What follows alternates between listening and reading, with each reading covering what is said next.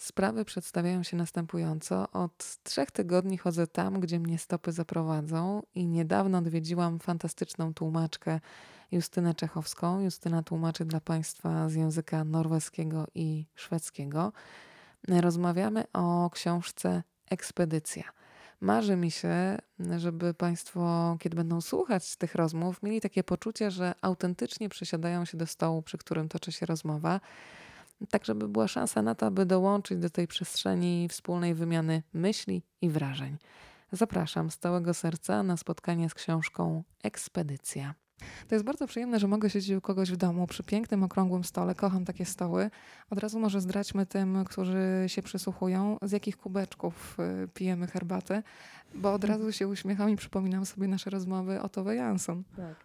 No, pijemy herbatę, dzisiaj miętową, bo jest bardzo gorąco na zewnątrz, w kubkach y, z wizerunkami tatusia i a ty masz mamusia Muminka. Pomyślałam sobie, że ekspedycja to jest taki tekst, który pokazuje, że warto chodzić nawet na najbardziej nudne imprezy, bo w ostateczności tylko do takich domów, w których są książki. Można się zaszyć w kącie, wyciągnąć sobie jeden egzemplarz, potem z tą książką wyjść i może się okazać, że to jest tekst, który naznaczy nasze życie na kilkanaście lat. Tak było w przypadku autorki ekspedycji. Bea Ósma rzeczywiście e, opisuje pewną imprezę u znajomych, e, podczas której właśnie, tak jak mówisz, siedziała na kanapie. Z półki wyjęła jedną książkę i zaczęła ją czytać. I zaczęła ją czytać, potem wyszła z imprezy i czytała ją dalej, doczytała ją do końca. I zafascynowała się historią, która jest opowiedziana w tej książce, a była to historia mm, Salomona Andrego, o jego ekspedycji na y, biegun północny, próbie właściwie udania się na biegun północny w 1897 roku. Czyta kolejne książki, kolejne artykuły i kompletnie wciąga się w historię Andrego. Okazuje się, przeczytawszy te wszystkie książki i artykuły, dochodzi do wniosku, że właściwie nie ma jednej y, ścisłej teorii y, na temat przyczyny śmierci trzech członków tej ekspedycji Andrego. E, Powiemy trochę o tej samej ekspedycji, bo to jest historia świetnie znana w Szwecji, mm. natomiast w Polsce myślę, że wiele osób usłyszy o niej po raz pierwszy. Jak sobie w ogóle wyobraziłam rok 1897 i taki pomysł rodem z jakiejś naprawdę fantazji, bierzemy balon na wodór i lecimy gdzieś na biegun północny. Od razu mam w głowie to, jaki ekwipunek ma ta załoga, bo nie ma jeszcze polarów, nie ma rękawic z Gore-Texu, nie ma całej tej oprawy, która dzisiaj towarzyszy śmiałkom, chociaż słowo śmiałkowie zarezerwowane jest do mhm. tamtych czasów. To powiedzmy trochę o tych trzech mężczyznach, którzy mają bardzo śmiały pomysł e, i ruszają w niewiadomą, bo dzisiaj nawet nie, wtedy nie było nawet map, oni nie wiedzieli tak naprawdę, gdzie lecą. Mapy były, ale mapy powyżej Spitsbergenu były całkiem białe. Biegun północny był jeszcze nieodkryty. Kilku śmiałków, między innymi Norweg Nansen, wyruszali nartami, ale nigdy nie dotarli do bieguna północnego. No i ten André wymyśla sobie, inżynier zresztą ze Sztokholmu, który fascynuje się balonami, właśnie tymi na wodór, robi parę próbnych lotów, leci tu, leci tam, leci ze Szwecji do Finlandii i wymyśla, że właściwie e, balonem można najszybciej, najkrótszą drogą dotrzeć na biegun północny. Balon stworzony przez y, paryskie krawcowe z jedwabiu chińskiego, tak? Tak, tak specjalnie właśnie szyte przez... Zresztą ta cała ekspedycja była przez wiele, wiele lat przygotowywana. Zarówno szycie balonu, jak i próby balonu po tym, jak i e, w ogóle próby zdobycia pieniędzy na całą tę wyprawę, dlatego że André przez wiele, wiele lat próbował... Zresztą naśmiewano się z niego początkowo. Potem on okazało się, że połowę całego budżetu pokryje Nobel, Alfred Nobel, drugą połowę pokryje Akademia Szwedzka, która właśnie początkowo się śmiała, potem jednak została przekonana do tego pomysłu. No i cała ta wyprawa rusza w, w 1896 roku już na Spitsbergen i stamtąd mają, e, balon ma się e, unieść i mają polecieć. Tymczasem e, wiatr nie odwraca kierunku, wciąż wieje na południe zamiast na północ. I po momencie, kiedy już zaczyna się robić coraz ciemniej i coraz zimniej, chociaż mówimy teraz o lipcu, ale mimo wszystko jesteśmy bardzo, bardzo wysoko na, na północnym krańcu Spitsbergenu. E, wiatr się nie odwraca, w związku z tym ekspedycja postanawia wrócić do Sztokholmu i wykonać ponowną próbę rok później.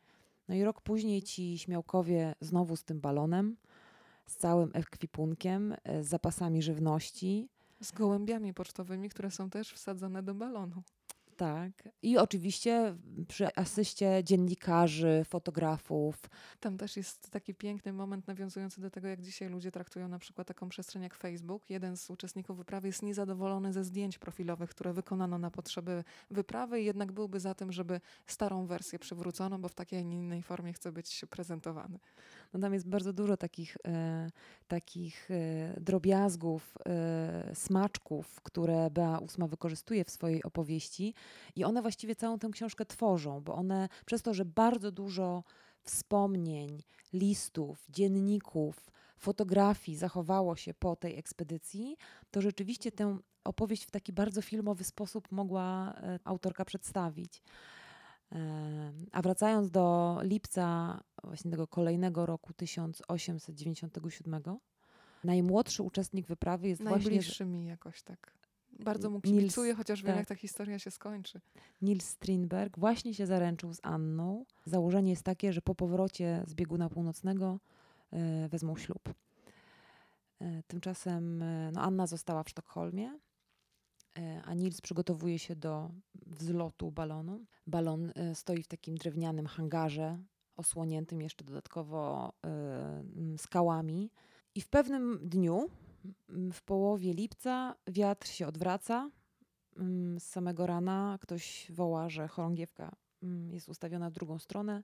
W związku z tym podejmuje się szybką decyzję otwierać szampana, burzyć hangar, odcinać liny e, i, e, i lecimy. I polecieli, ale daleko nie zalecieli. Jeżeli chodzi o tych wszystkich, którzy ich żegnali, e, stojących na brzegu, to oni po prostu widzą ten balon znikający gdzieś w chmurach w północnym kierunku. Cztery dni później wraca jeden z gołębi pocztowych i ma tam wetknięty liścik. Wszystko jest w porządku, lecimy, stała wysokość.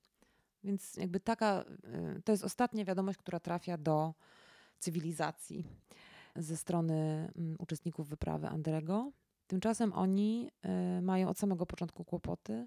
Balon leci najpierw za nisko, potem oni w desperacji odcinają te liny, za dużo tych lin odcinają, w związku z tym balon leci za wysoko absolutnie, a potem znowu się psuje. Oni muszą bardzo dużo rzeczy wyrzucić właściwie w pierwszym, drugim dniu, e, a mają co wyrzucać. No i w trzecim dniu stoją i po około 24 godzinach postanawiają, żeby wylądować. I tak naprawdę lądują w środku niczego. Jest lód, i nie wiadomo mm. tak naprawdę, ile jest do lądu i co zrobić, bo mają świadomość warunków pogodowych, które powodują, że są skazani najprawdopodobniej na przezimowanie na środku lodu, na środku niczego. Tak.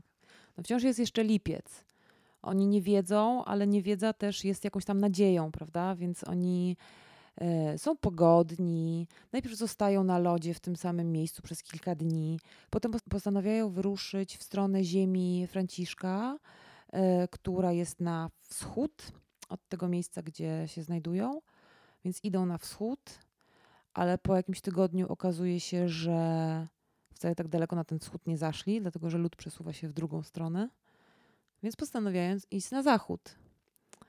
No i idą na ten zachód. Okazuje się po paru dniach, że znowu niedaleko nie zaszli.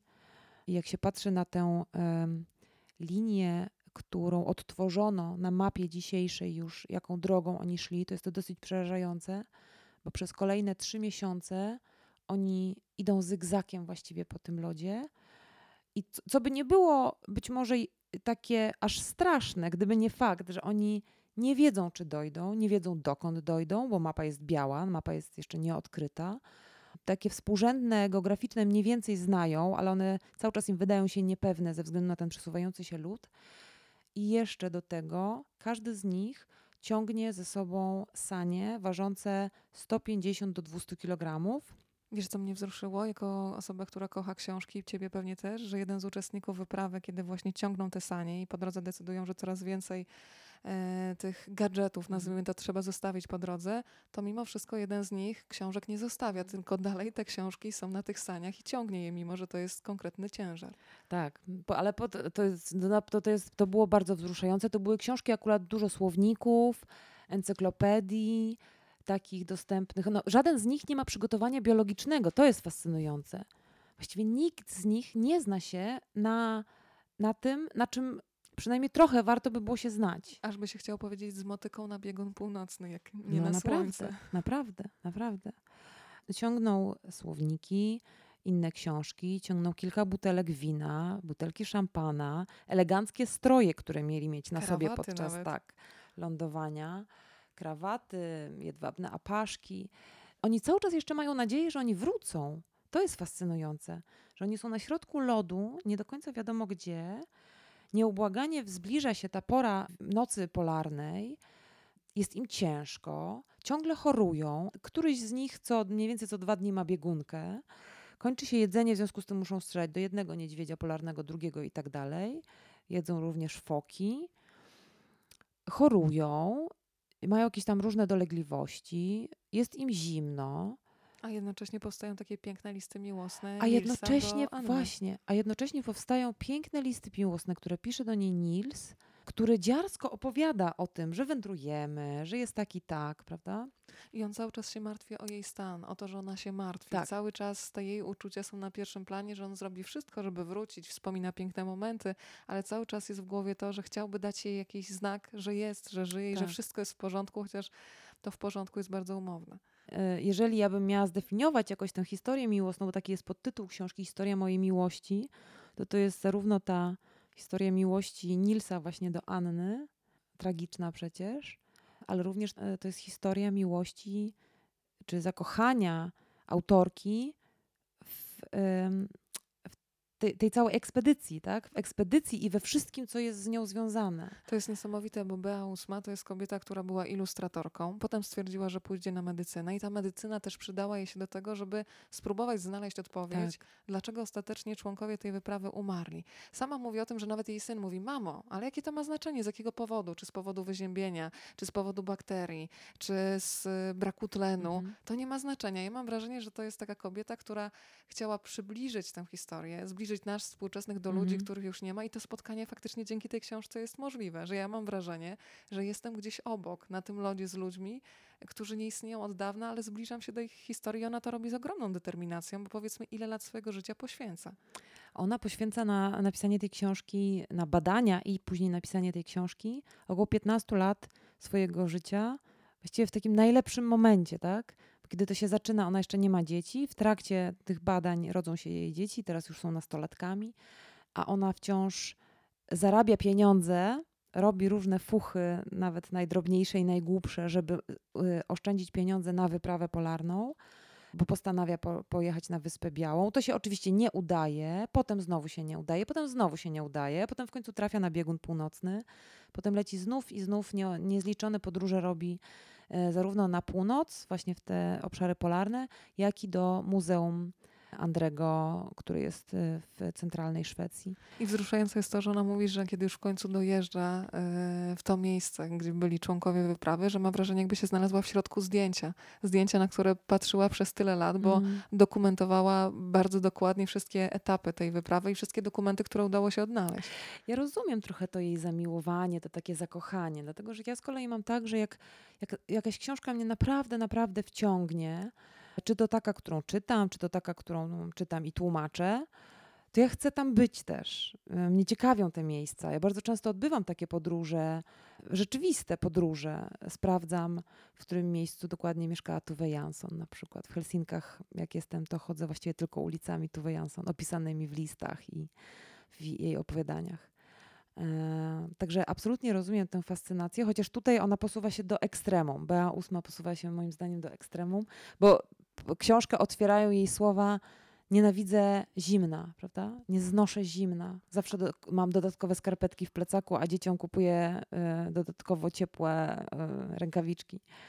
Tymczasem 15 lat swojego życia poświęca na badanie wyprawy polarnej. Ale ona jest bardzo podobna do tych uczestników wyprawy i to mi pokazuje, że czasami są takie sytuacje, które nie są do wytłumaczenia racjonalnie, dlaczego akurat taki temat nas pociąga, ale prowadzi gdzieś serce. Tak jak stwierdziłyśmy, oni, myślę o trzech panach, którzy wyruszają ze Szwecji, nie mają przygotowania tak naprawdę i technicznego, i biologicznego, i jakiegoś polarnego, ale chcą i ruszają i ona trochę podobnie. Tak. Jest temat, który mógłby się wydawać absurdalny mm, w kontekście poświęcenia kilkunastu lat swojego życia takiej historii, a jednak to robi, bo tam ją stopy prowadzą. Tutaj w pewnym momencie w książce jest też taka strona, e, na której są e, zdjęcia fiolek różnych, w, w których znajdują się różne preparaty, które Bea ósma z tego bieguna północnego przywiozła. Na przykład jest pusta fiolka, na której jest napisane śnieg e, z bieguna północnego. E, ja mam taką I... fiolkę na przykład z Lizbony, z powietrzem z Lizbony, którą dostałam od jakiegoś pana tak. i powiedział, zawsze jak będziesz tęsknić, odkorkuj i masz tam powietrze z tak, Lizbony. Tak, no.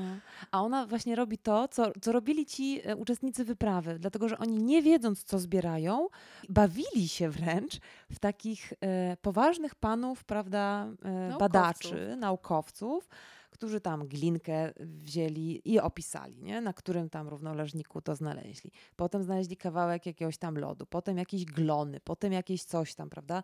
A ona robi dokładnie to samo. Nie zna się na tym kompletnie, a nie wiem, bada codziennie, płynąc na biegun północny, bada codziennie, jaki kolor ma dzisiaj lód, prawda? Jaki odcień tam niebieskiego, czy żółtego, czy szarego i tak dalej zupełnie nie wiadomo po co, nie? ale robi, robi taką coś, co bar bardzo wielu nas fascynuje często, katalogowanie, prawda? Takie katalogowanie, robienie list, układanie sobie na swój sposób, a jej się nie udaje.